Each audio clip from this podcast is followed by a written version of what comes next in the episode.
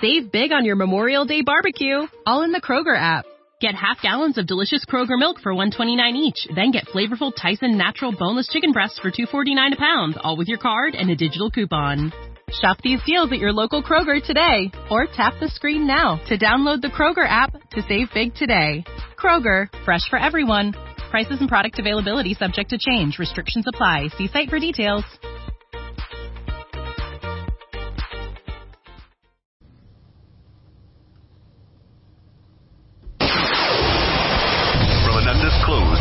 Broadcasting location.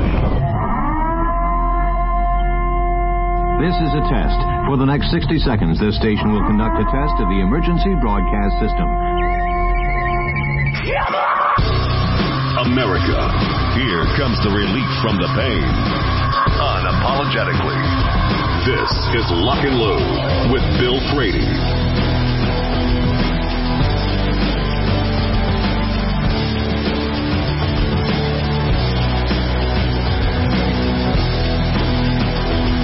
Three.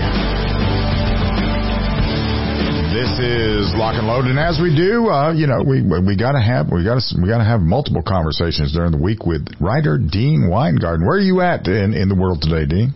I'm in Madison, Wisconsin. All right, still in Madison, still visiting. Yes, I am. All right, from here, where do you go? Dallas. Dallas. Ah, to be young and footloose and fancy free, huh? well, once you reach retirement, my brother says it's hard to differentiate between six Saturdays and a Sunday. There you go. Six Saturdays and a Sunday. I, I kind of like that, I have to say. Let's, uh, you, you had a, so Dean published an article May the 11th, uh, with, uh, about New York. New York, the, the, the anti-gun gift that just keeps on giving. Tell me about what you have found about New York and their latest effort to moot things.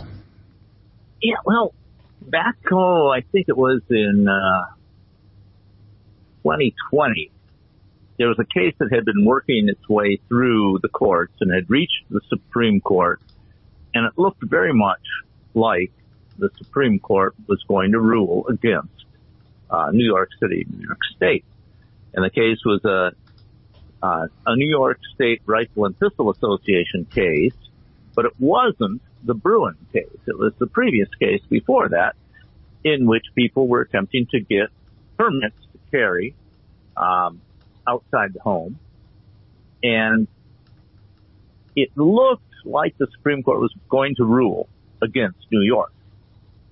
And so what the governor did is he went to the legislature and it was also the city of New York was involved and they changed the law that was being challenged just a little bit, just enough they figured so that they could claim that the case that was pending in the Supreme Court was no longer valid, that it was in legal parlance moot.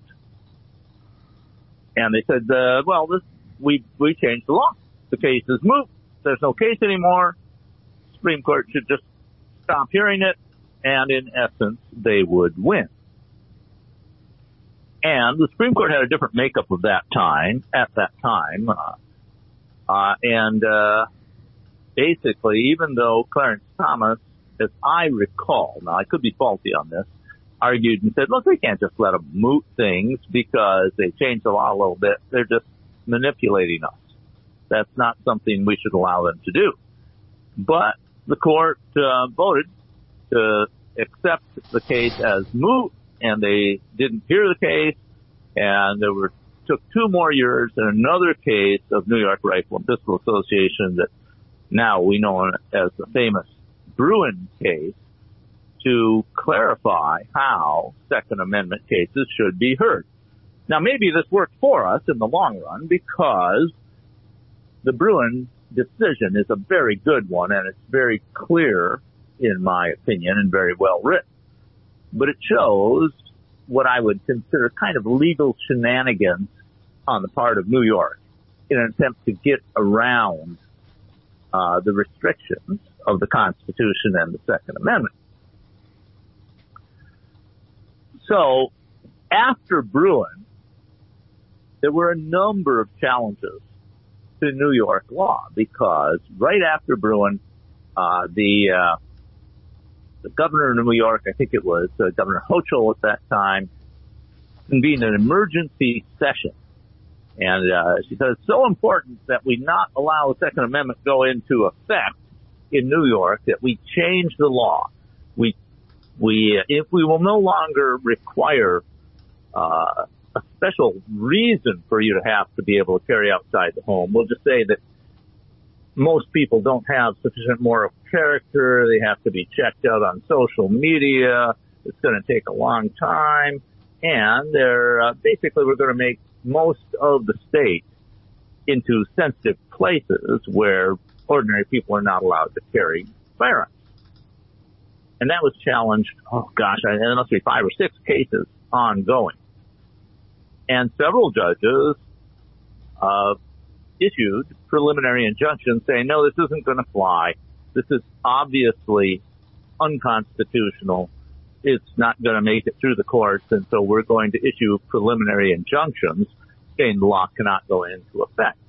One of those cases is known as Hardaway v. Uh, Nigrelli. And in that case, there were a couple of things that were being challenged. One of them was the New York uh, ban on carrying firearms in churches.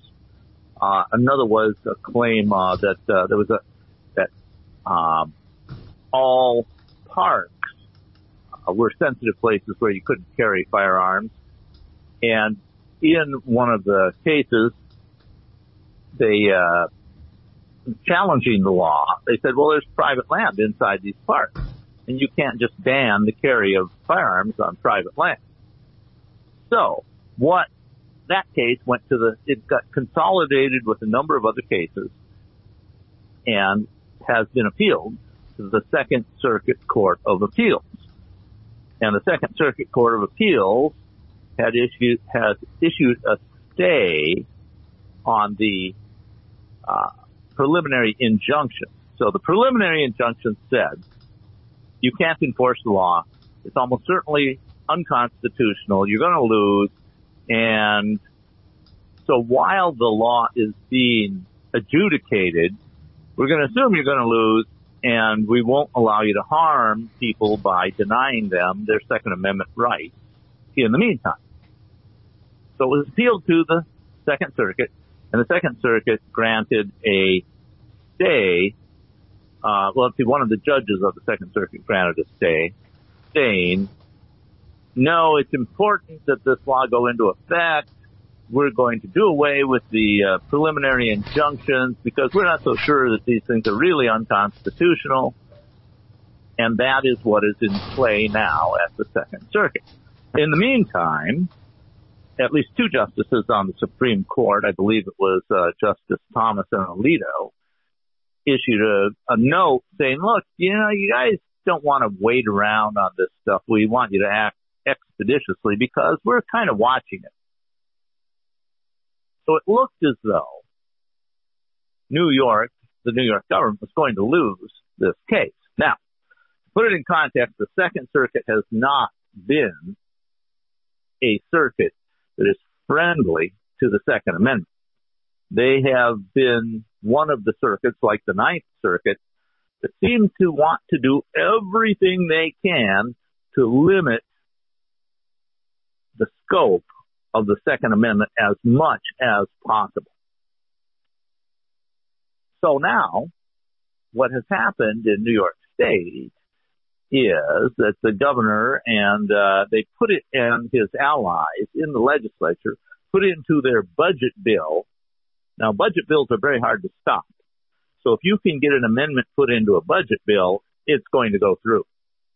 And if you're the leadership in a in a state like New York in the legislature, you can get these amendments put into the budget bill. And they had amendments put into the budget bill. Let me, let me get you to hang on right there. Coming up on the uh, coming up on the break, and uh, once again, we're going through the things that, that Dean looks at. Dean looks at things with a very jaundiced, very keenly analytical mind. A lot of critical thinking goes into this and and that's why we talk about it. That's that's why we talk about the varied items that he brings to the to the forefront. And 2,200 plus of these articles are at ammoland.com, just waiting for you right there. you should go take a look. The most prolific writer on the website he is. And, uh, well, thankfully, he, no matter where he goes in the world, he always finds a way to join us on a regular basis, even when he was another hemisphere away. Uh, we'll be right back talking to Dean Weingarten. This is Lock and Load.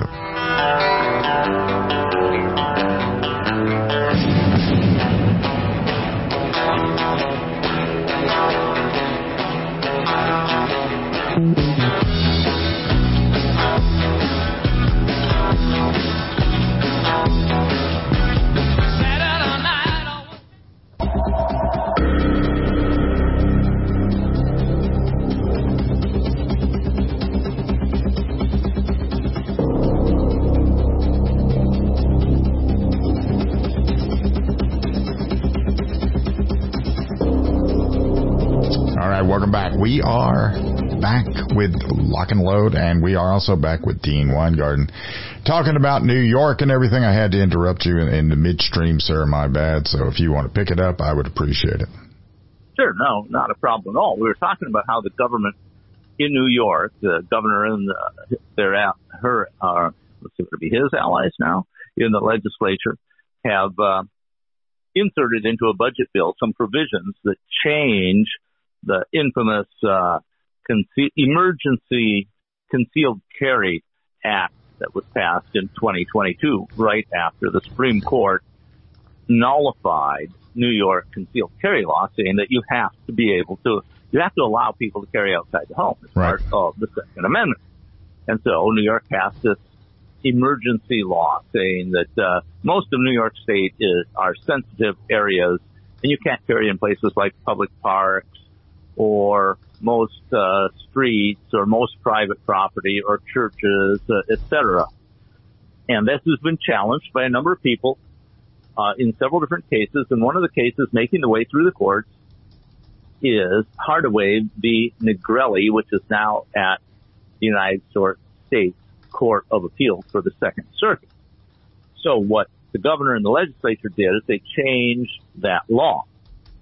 And they said well, since we changed the law so that someone who is designated as, as a security team for a church can carry in a church, Hardaway, who's suing to say the law doesn't allow him to protect his flock in a church, since he's a leader in the church and since this other person is also a leader in the church and they can designate themselves as members of the security team, therefore they're covered by the law and the lawsuit is moot, and there shouldn't be any more lawsuits uh, challenging our law. Um, they also changed a bit of the law about private property that's inside a park, saying, well, if you're on private par- property inside a park, well, you can carry inside the private property inside the park. I'm not quite sure how you're supposed to get there. Maybe if you unload the firearm and lock it up and wrap armor around it, and then you transported into the private property. Maybe something like that. They don't say exactly. But what is clear to me is what they're doing is trying to change the law exactly the very minimum possible they can to avoid the case getting to the Supreme Court. If this was going directly to the Supreme Court, I would suspect the Supreme Court would say, hey, look, you're not going to pull the same trick on us you did two years ago when you mooted the case that had come all the way to the Supreme Court. You waited for years until this case got to the Supreme Court. And then you changed the law and say, oh, it's moot. No more case. But the case is not at the Supreme Court. The case is at the Second Circuit, Second Circuit Court of Appeals. And the Second Circuit will be the one that will be hearing the arguments of whether or not this change in the law moots the case. That is, renders the case gone, doesn't exist anymore because the law has changed. And the Second Circuit has not been friendly to the Second Amendment. Therefore, I think it's very likely that the Second Circuit will moot the case. We'll say, oh, yeah, well, this doesn't apply, so these arguments don't apply anymore. So that, at least that part of the case doesn't exist anymore and we're doing away with it. Now what could happen is those people, those plaintiffs who are part of that case could say, well, we're going to appeal that to the Supreme Court. But what this does is, of course, stretches things out. And what I see as part of what I would call lawfare on the part of those who really don't care much about the Constitution or the rule of law is they want to stretch things out, to delay, delay, delay. The longer they can delay, the greater the possibility that something will happen on the Supreme Court to change the rules. I mean, maybe the people uh, will elect Democratic majorities in the House and uh, will get rid of the Joe Manchin and Kyrsten Sinema in the Senate so that they can change the makeup of the courts by passing a bill that passed the Supreme Court with leftists. That we came very close to that uh, a year and a half ago. It was the only people who stopped it were Senators Manchin and Sinema uh, in the Senate. If they had gone along with their Democratic, uh, the other 48 uh, Democratic senators, we could have had a system that passed the court and changed the court uh, so that they could do away with effectively the Second Amendment, among other things. Fortunately, that didn't happen, but it was surprisingly close, way closer than I would call comfortable. So we will see what will happen with this particular tactic by the state of New York to attempt to moot this case that is before the Second Circuit. Uh, time will tell, but that's what is going on right now. New York, they, I mean, at some point, I wonder if they will continue to uh, press this losing fight, or if they're eventually going to just give in to. It it seems to be part of their DNA. When I, I was looking, there's an excellent paper out talking about bans on arms, various kinds of arms, not just firearms, um, from early uh, in uh, medieval Europe in England all the way up to 1900 in the United States. Right. And it turns out that the states north of New York were part of the what we call the New England um, grants, uh, British uh, royal grants in the New World for colonies, and they were granted in perpetuity the right to arms.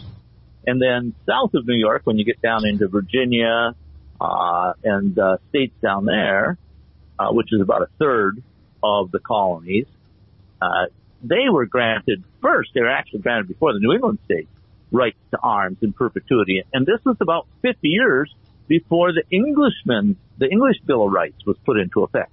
But the middle states, including New York, New Jersey, I think Pennsylvania also, uh, those states were carved out of a conquest of New Netherlands that uh, the Netherlands had colonies there, and those states had not been granted by the crown these rights in perpetuity to arms. Now we talk about uh, natural rights, and the Second Amendment is part of the natural rights to protect yourself and defend yourself. But natural rights theory in 1630 or 1690, when these colonies were formed, was just in its infancy. So these were rights in the colonies north and south of New York. But New York has a long history of not being as sound and stout about uh, Second Amendment rights and natural rights as the rest of the country. Well, let me get you to hold right there. We're coming up on the next break. This article was published May the 11th. It is at AmmoLand.com along with 2,200 plus others that Dean has written. And uh, th- this is what makes uh, Dean sort of unique in the gun writing world is just his prolificness. We'll be right back. This is Lock and Load.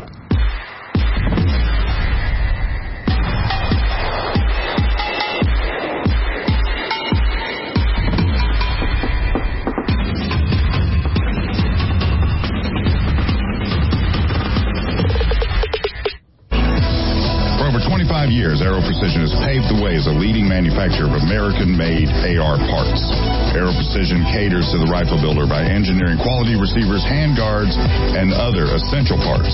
Aero Precision's added enhancements create a smooth build process from start to finish for beginners and seasoned builders. Whether this is your first rifle or your 50th, Aero Precision offers everything you need to make a quality AR at an affordable price. In the 21st century, the handgun has become the preeminent self-defense tool.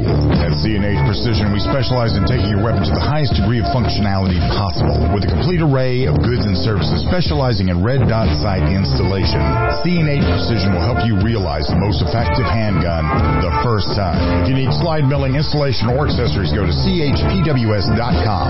C&H Precision. Welcome to the Boom Squad. At Chambers Custom, we have one job. We strive to build the most obsessively reliable, accurate, and beautiful pistols for the discriminating gun owner. Fusing the ageless 1911 design with a 21st century approach to each part and component, Chambers Custom meticulously begins each pistol as a standalone project, creating a bespoke, handcrafted, peerless firearm. They integrate all of the internal, external, and intrinsic elements that make a custom 1911 unique. Go to chamberscustom.com. Chambers Custom, truly the mechanical advantage. At Spikes Tactical, we are all shooters with a very simple mission. Make the best product we can perfect at the best possible price for our consumers. We strive to produce the best components and rifles available, with quality control second to none, because real world events don't allow for a second chance. Whether you are an operator, competitor, or home defender, Spikes Tactical will serve you well. Go to spikestactical.com. Spikes Tactical, 100% American made to the highest standard. Staccato, we know there's no such thing as a fair fight, and we bring the unfair advantage that is the 2011 platform. Dominate. At Staccato, we know the most important gun you own is the one that you're carrying when you're facing that threat to life and freedom. Win. We want you to enter that objective confident that you are carrying the best gun in the gunfight. No compromise, no sacrifice. Staccato2011.com. Stand ready to face down the darkness with 2011. Holster.com, the home of DeSantis quality built American made products for 45 plus years. Supporting police and government contracts from first responders to responsible citizens. Holster.com is your source for quality American made leather and Kydex holsters for the armed American. For concealed carry or open carry, Holster.com has what you need. We didn't invent concealment, we perfected it. Go to Holster.com now and buy a DeSantis holster today. What's in a name? If that name is Ace Firearms, you've just entered a very expensive business. First, a fully appointed gun shop with all the guns, ammo, and accessories you could possibly imagine. But then you enter the manufacturing facility that is home to Red Alligator Concealment, Militia Arms Customs, and so much more. Ace Firearms is beyond a simple gun shop.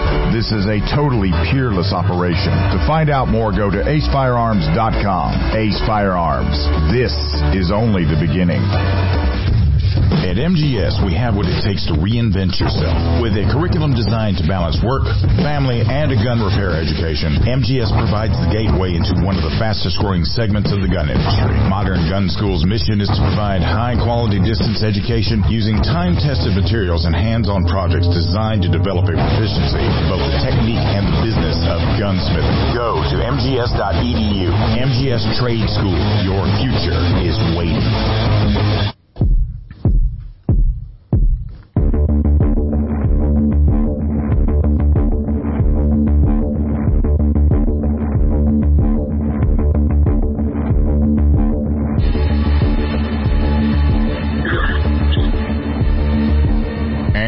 Welcome back. This is Lock and Load.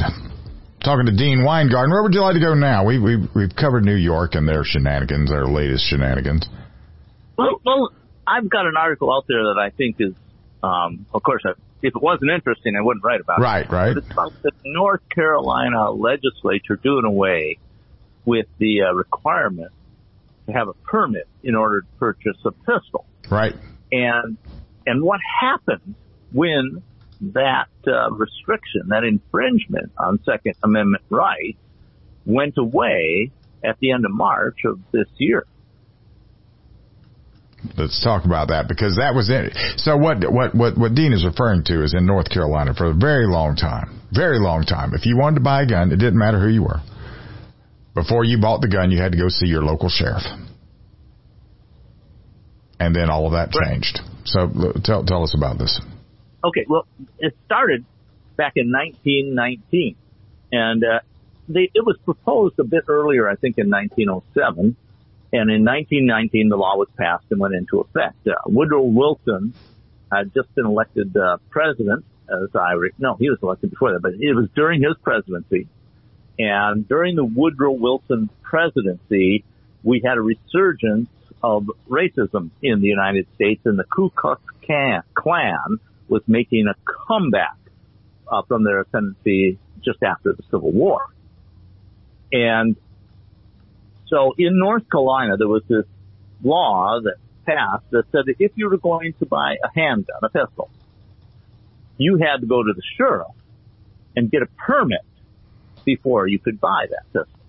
Now it's been claimed, and I think there's pretty good evidence that this was done so the sheriff could say, well, you know, you're not exactly the kind of person I think should have a handgun. So you're not going to get a handgun permit to buy a handgun.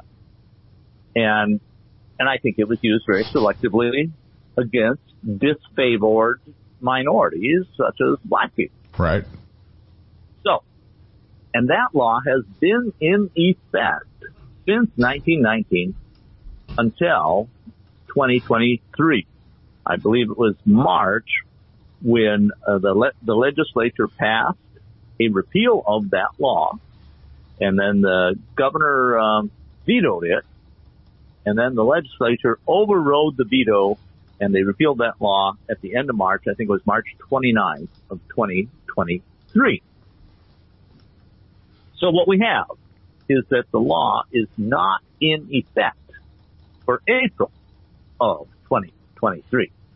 And the reason that this is important is because it gives us a clear uh, view of how many handguns were sold in North Carolina or purchased in North Carolina in April of 2022 and April of 2023.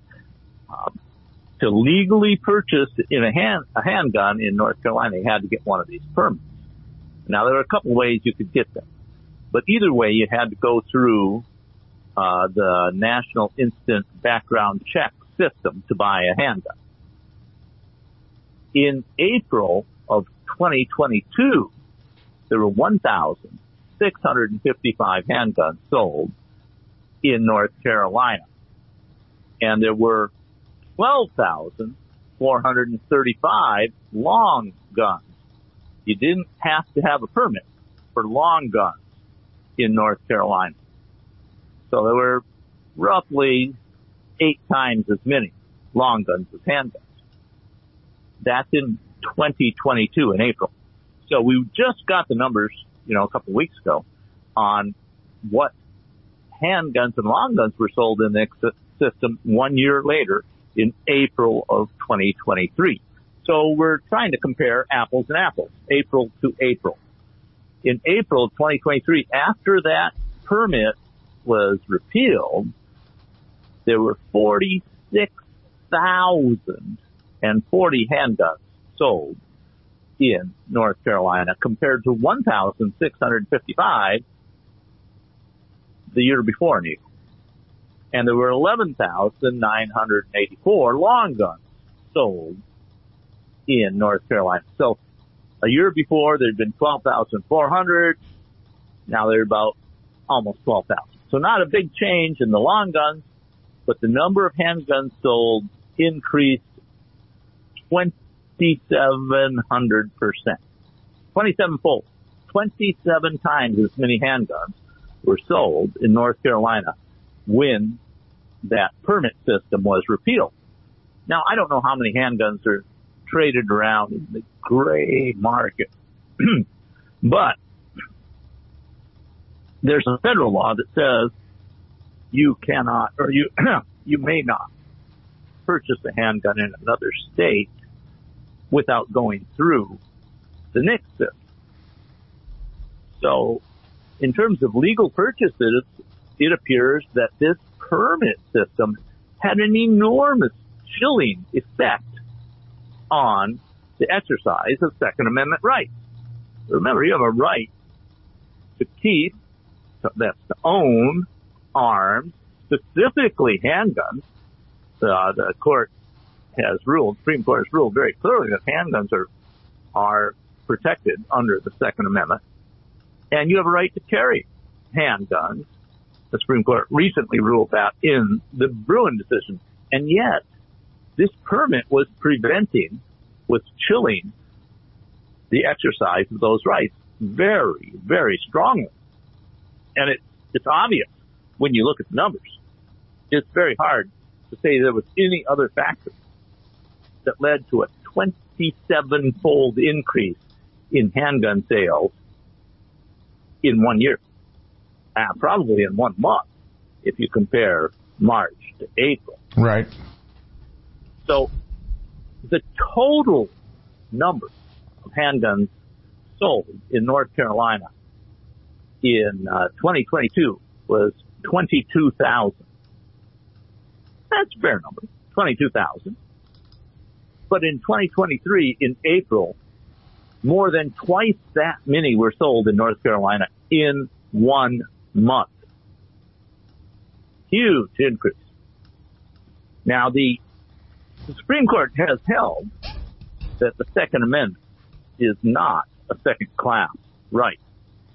It has the same uh, seriousness and power as other uh, amendments in the Bill of Rights.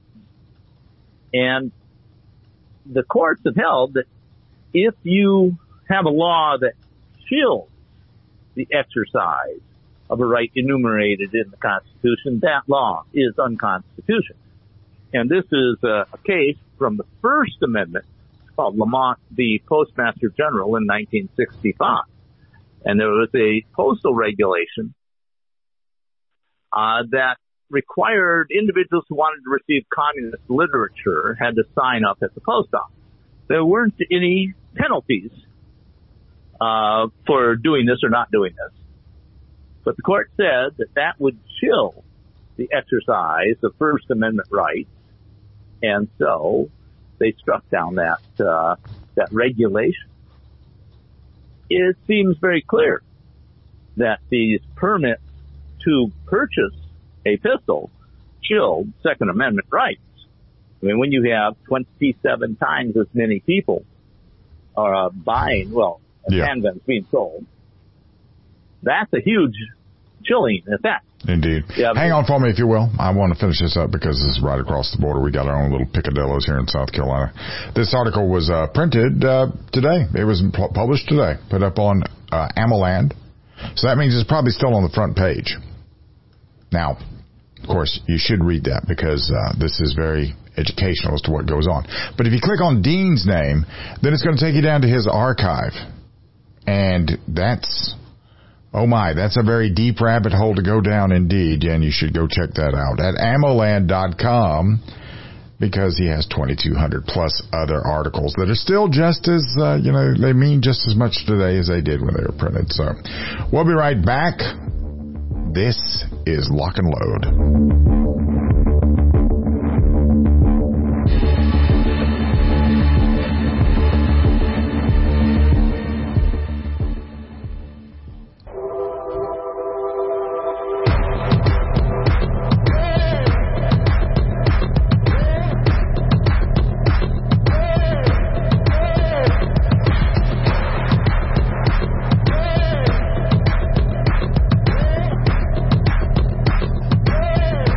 Time on the firing line, and this is Lock and Load talking to Dean Weingarten, and uh, we were just talking about what just has happened in North Carolina uh, within this within this year, March 29th, I think it was, and uh, I had to I had to interrupt you once again in midstream, if you would be so kind.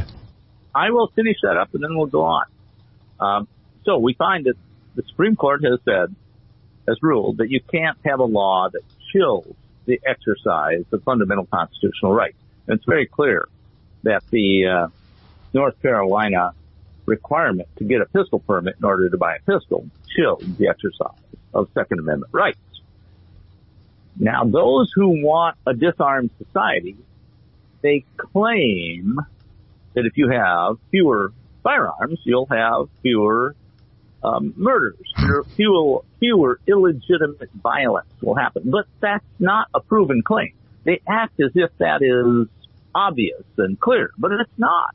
What we see is that if you reduce the number of firearms, particularly legitimate firearms, it has no effect on homicides or suicides. It just doesn't have, if it, if it, it may have an effect, but the effect is very small. Well, I mean, now, isn't it like 84% of all violent crime occurs without a gun? Correct. Most violent crime does not involve guns. So I thought it was interesting to get how the uh, the strategy of the other side with this claim. And uh, Rebecca Peters is a name some people might recognize. She headed up the successful George Soros funded drive in Australia to put into place draconian gun control laws. I mean, the gun control laws in Australia are extremely strict.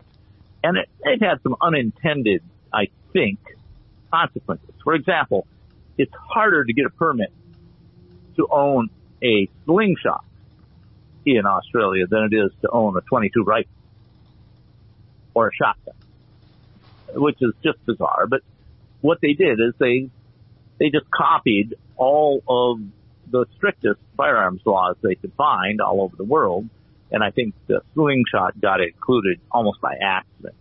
But they did pass it, and she went on to become the director of the International Action Network on Small Arms, IANSA it's called. And she published an article in a UN, United Nations publication about the st- strategy that they should do with, uh, that they should follow involving citizen owned arms. And I, I'm going to read a little bit of it here. It says, while most countries permit civilian ownership of small arms, they are at the same time seeking to contain it to moderate levels. Uh, driven by regional and international agreements, popular pressure, and expert advice, gun laws around the world are growing tighter and more uniform. The emerging norms include integrated renewable licensing, registration of firearms and owners based on proof of a legitimate reason for possession, limits on types and numbers of weapons a civilian can possess, minimum age limits, checks of criminal record and other personal information, safe storage requirements. As the new laws reduce the proportion of the population legally entitled to buy or possess arms, as well as the number each licensee can own, the flow of new weapons into the country will slow. So you see the strategy. The strategy is to decrease the number of arms in the country by making them subject to governmental approval and to making uh, reducing the numbers of owners, legal owners of guns anyway, by making ownership requirements tighter and tighter and tighter and tighter. But all this is based on the idea that more guns equals more trouble. But it just isn't true. It's just a false assumption. And of course, what we see is that most illegitimate violence involving guns or anything happens in places where guns are tightly controlled. Brazil has very tight gun ownership rules. They were they were loosened a little bit under uh, Jair Bolsonaro, the past president of of, uh, of Brazil, and uh, the number of uh, privately owned, legitimately owned guns went up, and the crime rate fell enormously. Now that they've elected a, uh, another communist as president of Brazil, they're trying to reduce the number of legitimately owned guns. But in any case, the number of legitimately owned guns in Brazil is a tiny percentage of those in the United States. It's uh, in the neighborhood of 5% or less of what it is in the United States. And yet that's plenty of guns to fuel a uh, level of homicides that's uh, four or five times as great as the level of homicides in the United States. It's kind of like if you look at it, the number of guns that are used illegitimately are relatively small. It's like taking, filling up a bucket. So you, you have the number of guns, uh, used in illegitimate violence that fills up a one gallon bucket, we'll just say, or whatever unit you want to use. It doesn't really matter if you fill that bucket from an ocean, like in the United States, or from a small pond, like in Brazil. The number is small enough, it doesn't matter. You have plenty of them for illegitimate violence. And of course, that can be fulfilled by people making their own guns, as they commonly do in Brazil. And you have small shops and black market manufacturers uh, that make their own guns in Brazil, and you have diversion from military and civilian sources and smuggling and all that. But it just doesn't take that many. So this whole idea that by reducing the number of guns, you somehow reduce illegitimate violence is just not true. The number of guns has virtually no relevance when it comes to the number of illicit homicides, murders, or suicides in a nation. It just is irrelevant. It does not matter. Now, I think it matters to individuals and that if you have individuals who carry guns for their own protection, they often stop violence. And it may reduce the level of illegitimate homicide a small amount. John Lott thinks that it could be in the neighborhood of four or five percent. But it's difficult to see that statistically. So as a scientist, I have to say the numbers are that if it is an effect, it's relatively small and it, it really doesn't matter that much. Um, in the overall statistics all that much, all that much. But what does matter in the United States is that it's written into our fundamental law, the Constitution of the United States. And in order to push hard for a reduction in criminal uh, violence or even in suicide, which seems silly to me, uh, the people on the other side are attempting to rewrite the contract of the Constitution. Now, these numbers that I've been talking about are are domestic in the sense that they're internal.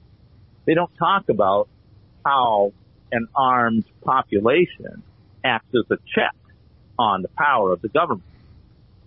I think that is a real effect and a serious effect and something that is the reason why we in the United States still have the freedoms we do. The Second Amendment, in effect, backs up all the other amendments in the Bill of Rights.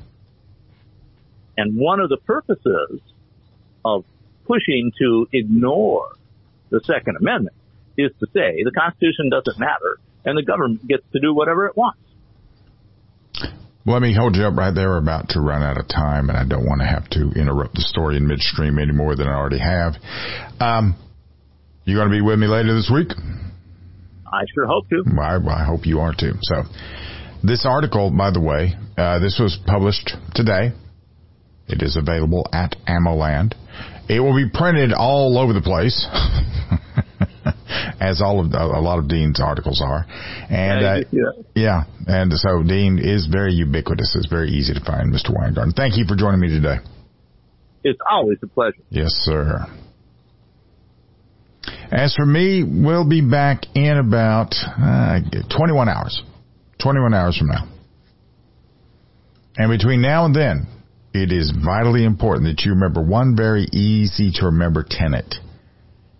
It is not, and it has not, and it is never going to be about gun control.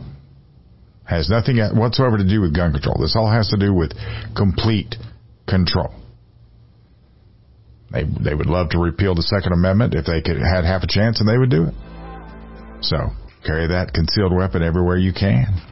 And I'll be talking to you tomorrow. This has been Lock and Load.